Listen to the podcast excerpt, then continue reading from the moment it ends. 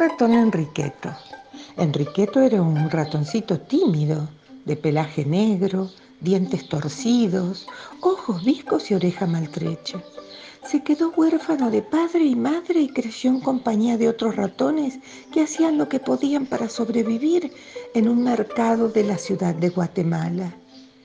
El día de Nochebuena, como de costumbre, tenían hambre y decidieron salir a buscar comida entre los desperdicios de los contenedores que la gente iba llenando alrededor del mercado.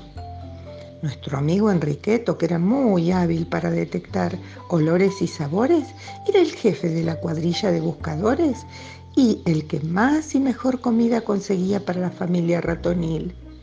Esa mañana logró reunir trozos de jamón, pizza, chorizos y unas cuantas galletas navideñas. ¡Qué placer! dijo Enriqueto. Todos sus amigos se reunieron y empezaron su banquete navideño. Comieron hasta que casi reventaban sus panzas rechonchas y peludas. Pasó bastante tiempo y ya ni se movieron en sus cuevas de los llenos que estaban. Sin embargo, Enriqueto decidió salir a ver si conseguía algo de postre.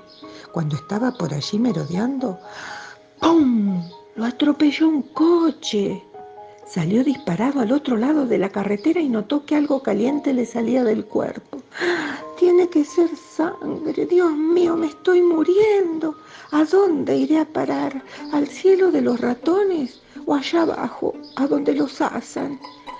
Empezó a pensar Enriqueto. En esas estaba cuando ya no sintió nada más y desfalleció. Cuando por fin abrió sus ojos, se vio rodeado de ratones vestidos de blanco y dijo, ah, entonces si me morí, debo estar en el cielo. De pronto uno de ellos le habló diciendo, Enriqueto, por fin abriste los ojos, estás vivo. Un buen susto fue el que se llevó a Enriqueto.